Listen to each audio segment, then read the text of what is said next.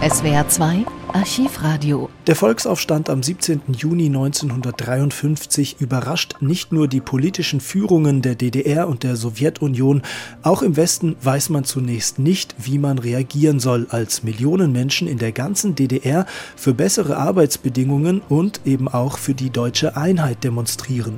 Bundeskanzler Konrad Adenauer signalisiert im Bundestag in Bonn noch am 17. Juni symbolische Unterstützung für die Anliegen der Demonstrierenden, mehr aber auch nicht. Der Westen will vermeiden, in den Verdacht zu geraten, einen Regimesturz im Osten zu provozieren.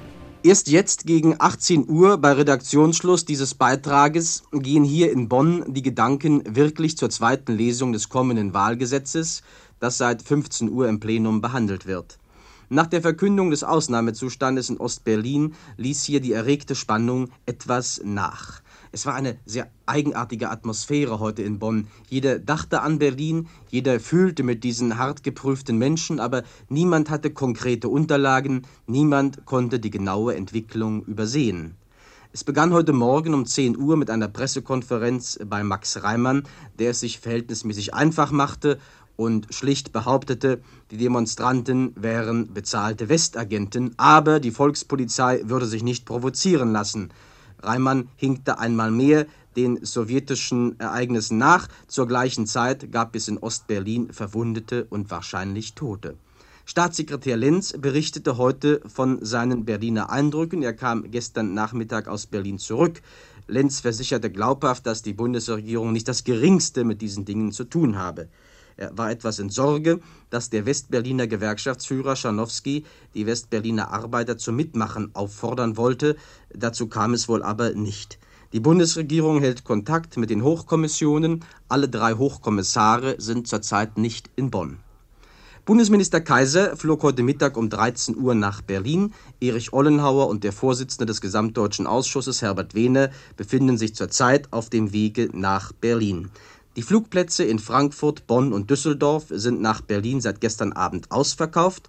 Ob weitere Repräsentanten der Bundesregierung nach Berlin fliegen, wurde bis jetzt nicht bekannt. Das könnte mehr als eine Gäste sein, denn die Repräsentanten der Bundesregierung besitzen in den Augen der Ostberliner eine Autorität, wie wir es, die wir eine demokratische Regierung für selbstverständlich halten, es uns kaum vorstellen können.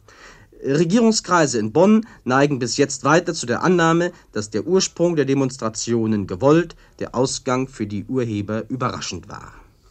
Über die möglichen Folgen im guten oder im bösen Sinne äh, wagt hier bis jetzt niemand Prognosen zu stellen. Das ist gut so, die Unterlagen dafür, äh, das letzte Wissen von dem ganzen Geschehen in der sowjetisch besetzten Zone ist hier zu wenig klar. Hören Sie nun bitte eine kurze Regierungserklärung, mit der der Bundeskanzler heute Nachmittag die Plenarsitzung eröffnete. Herr Präsident, meine Damen und meine Herren! Die Ereignisse in Berlin haben in der deutschen Öffentlichkeit und darüber hinaus in der Welt starken Widerhall gefunden. Die Bundesregierung erklärt zu den Vorgängen wie auch die Demonstrationen der Ostberliner Arbeiter in ihren Anfängen beurteilt werden mögen. Sie sind zu einer großen Bekundung des Freiheitswillens des deutschen Volkes in der Sowjetzone und in Berlin geworden. Die Bundesregierung empfindet mit den Männern und Frauen, die heute in Berlin Befreiung von Unterdrückung und Not verlangen. Wir versichern Ihnen, dass wir in innerster Verbundenheit zu Ihnen stehen. Wir hoffen, dass Sie sich nicht durch Provokationen zu unbedachten Handlungen hinreißen lassen, die Ihr Leben und die Freiheit gefährden könnten. Eine wirkliche Änderung des Lebens der Deutschen in der Sowjetzone und in Berlin kann nur durch die Wiederherstellung der deutschen Einheit in Freiheit erreicht werden.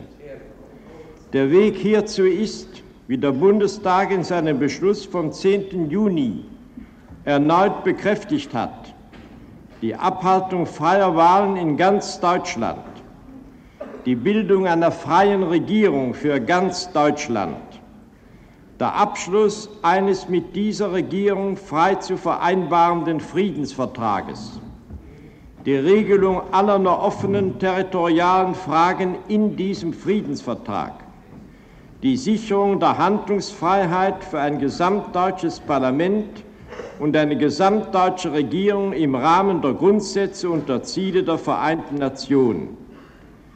Die Bundesregierung wird nach diesen Grundsätzen handeln und sich darüber hinaus bemühen, dass bald wirksame Erleichterungen im Interzonenverkehr und in der Verbindung zwischen Berlin und der Bundesrepublik verwirklicht werden, die der widerstehenden Einheit den Weg bahnen sollen. Die Bundesregierung verfolgt die Entwicklung der Ereignisse mit größter Aufmerksamkeit. Sie steht mit den Vertretern der Westmächte in ständiger enger Verbindung. In dieser bedeutsamen Stunde wollen wir alle ohne Unterschied politischer Auffassungen für das große gemeinsame Ziel zusammenstehen.